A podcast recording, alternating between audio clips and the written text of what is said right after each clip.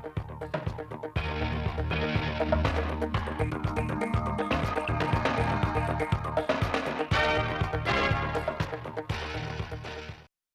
kính chào quý vị và các bạn đến bản tin thời sự 16 giờ chiều nay ngày 2 tháng 9 của Đài Phát thanh và Truyền hình Thanh Hóa. Bản tin đã được thực hiện trực tiếp trên sóng FM tần số 92,3 MHz, trực tuyến trên website truyền hình thanh hóa.vn.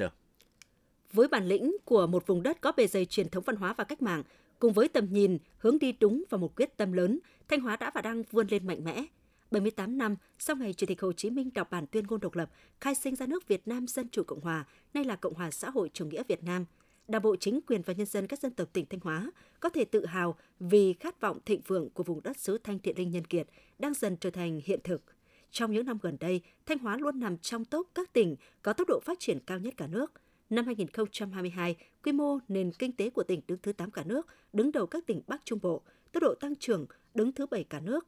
Là một phép so sánh, nếu năm 2003, Thanh Hóa lần đầu tiên lọt vào câu lạc bộ 500 tỷ, tức là những địa phương thu ngân sách nhà nước đạt từ 500 tỷ trở lên, thì đến năm 2022, thu ngân sách đã vượt mốc 50.000 tỷ đồng, tức là sau 20 năm, thu ngân sách của tỉnh đã tăng 100 lần. Điều này khẳng định quy mô và sự lớn mạnh không ngừng của nền kinh tế Thanh Hóa. Cùng với phát triển kinh tế, các vấn đề an sinh xã hội cho người dân luôn được cấp ủy chính quyền các cấp quan tâm thực hiện. 78 mùa thu độc lập, Tổ quốc Việt Nam đang có những chuyển mình to lớn, vị thế và tầm ảnh hưởng trên trường quốc tế ngày càng được nâng cao. Trong mạch nguồn chung đó, Đảng bộ chính quyền và các tầng lớp nhân dân tỉnh Thanh Hóa tiếp tục đoàn kết, đồng lòng, nhân lên khát vọng thịnh vượng để bạn bè biết đến Thanh Hóa không chỉ là vùng đất cách mạng, trung dũng, kiên cường, mà còn là một trong những điểm sáng của sự phát triển. Những ngày này, mọi con đường tuyến phố từ nông thôn tới thành thị đều rợp đỏ sắc cờ đỏ sao vàng hướng về ngày Tết độc lập mùng 2 tháng 9. Sự kiện ghi dấu ra đời nước Cộng hòa xã hội chủ nghĩa Việt Nam. Với những tín đồ theo đạo, treo cờ Tổ quốc còn là hoạt động để nhắc nhớ mỗi người về bài học của tình đoàn kết và về trách nhiệm của mỗi người con trên quê hương đối với việc gìn giữ nền độc lập tự do thống nhất và toàn vẹn lãnh thổ cho đất nước. Theo ghi nhận của phóng viên đài chúng tôi, đồng bào có đạo trên địa bàn đã nô nức treo cờ Tổ quốc tại nhà riêng và cơ sở thờ tự từ rất sớm lá cờ đỏ sao vàng năm cánh tung bay giữa bầu trời thu quê hương mang theo tất cả niềm tự hào và trân trọng của người dân về một nền độc lập được đánh đổi bằng xương máu của những người con đất Việt. Việc treo cờ Tổ quốc hiện đã trở thành phong trào tự nguyện, tự giác của mỗi gia đình và đại đa số quần chúng nhân dân. Mới đây, tỉnh Thanh Hóa đã công bố bảng đánh giá xếp hạng mức độ chuyển đổi số các sở ban ngành cấp tỉnh và Ủy ban dân cấp huyện năm 2022. Bộ chỉ số đánh giá xếp hạng mức độ chuyển đổi số Ủy ban nhân dân cấp huyện bao gồm hai nhóm 8 chỉ số đánh giá chính với 63 chỉ số thành phần. Thang điểm đánh giá đối với Bộ chỉ số chuyển đổi số Ủy ban nhân dân cấp huyện là 1.000 điểm, trong đó thành phố Thanh Hóa là đơn vị đứng đầu xếp bảng xếp hạng. Với điểm số cao nhất là 848,6 điểm, nhóm các địa phương đứng đầu ngoài thành phố Thanh Hóa còn có các huyện Thọ Xuân, Yên Định, Như Thanh và thị xã Nghi Sơn – Bên cạnh việc xếp hạng mức độ chuyển đổi số của Ủy ban nhân dân cấp huyện, tỉnh Thanh Hóa cũng đã thực hiện đánh giá xếp hạng mức độ chuyển đổi số năm 2022 đối với 20 đơn vị thuộc khối các sở ban ngành cấp tỉnh. Theo kết quả này, các sở ngành có mức độ chuyển đổi số cao thường là những đơn vị đã triển khai nhiều giải pháp và dịch vụ số trong lĩnh vực hành chính, cung cấp được nhiều dịch vụ công trực tuyến hỗ trợ người dân và doanh nghiệp. Với bảng xếp hạng mức độ chuyển đổi số lần này, các sở ban ngành xếp thứ hạng thấp cũng nhìn nhận lại những kết quả cũng như hạn chế trong công tác chuyển đổi số của đơn vị mình, từ đó có những giải pháp cải thiện các chỉ số trong thời gian tới.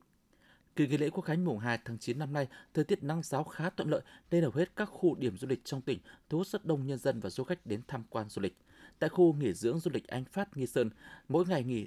điểm đến đều đón trên 2.000 lượt khách, gồm cả khách lưu trú và sử dụng dịch vụ vui chơi giải trí. Riêng dịch vụ lưu trú đạt 100% công suất phòng. Cùng với đó, tại các khu điểm du lịch sinh thái, dịch vụ du lịch mới khác tại thành phố Thanh Hóa như nông trại sinh thái Linh Kỳ Mộc, làng Lam Mông cũng thu hút đông đảo du khách trong và ngoài tỉnh dịp nghỉ lễ sau đại dịch. Trong hai năm trở lại đây, vào các kỳ nghỉ lễ, lượng khách đến các khu điểm du lịch Thanh Hóa luôn xếp trong nhóm dẫn đầu của cả nước.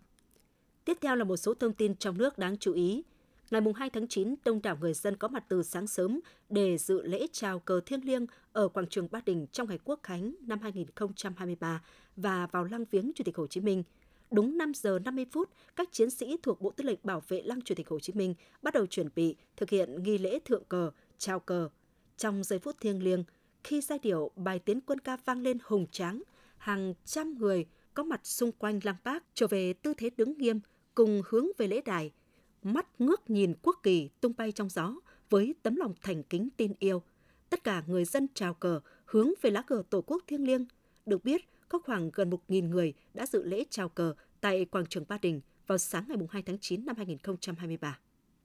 Đại diện Sở Du lịch Hà Nội cho biết, trong ngày hôm nay mùng 2 tháng 9, Sở Du lịch Hà Nội và Ban Quản lý Lăng Chủ tịch Hồ Chí Minh đã trao 20.000 xuất quà cho du khách và nhân dân đến viếng Lăng Bác. Đây là hoạt động thường niên được Sở Du lịch Hà Nội phối hợp với Ban Quản lý Lăng Chủ tịch Hồ Chí Minh triển khai từ năm 2018 đến nay.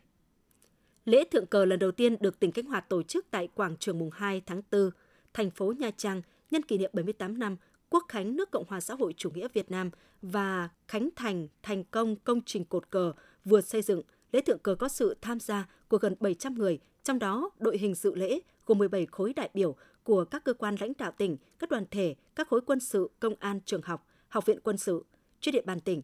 Nhân dịp này, tỉnh Khánh Hòa cũng chính thức khánh thành công trình cột cờ vừa hoàn thành xây dựng. Dự án có mức đầu tư hơn 11 tỷ đồng với mục tiêu trọng tâm là xây dựng cột cờ Tổ quốc và bảng tên quảng trường mùng 2 tháng 4 Nha Trang Khánh Hòa là biểu tượng của thành phố, tạo điểm sinh hoạt vui chơi ngoài trời cho người dân và du khách.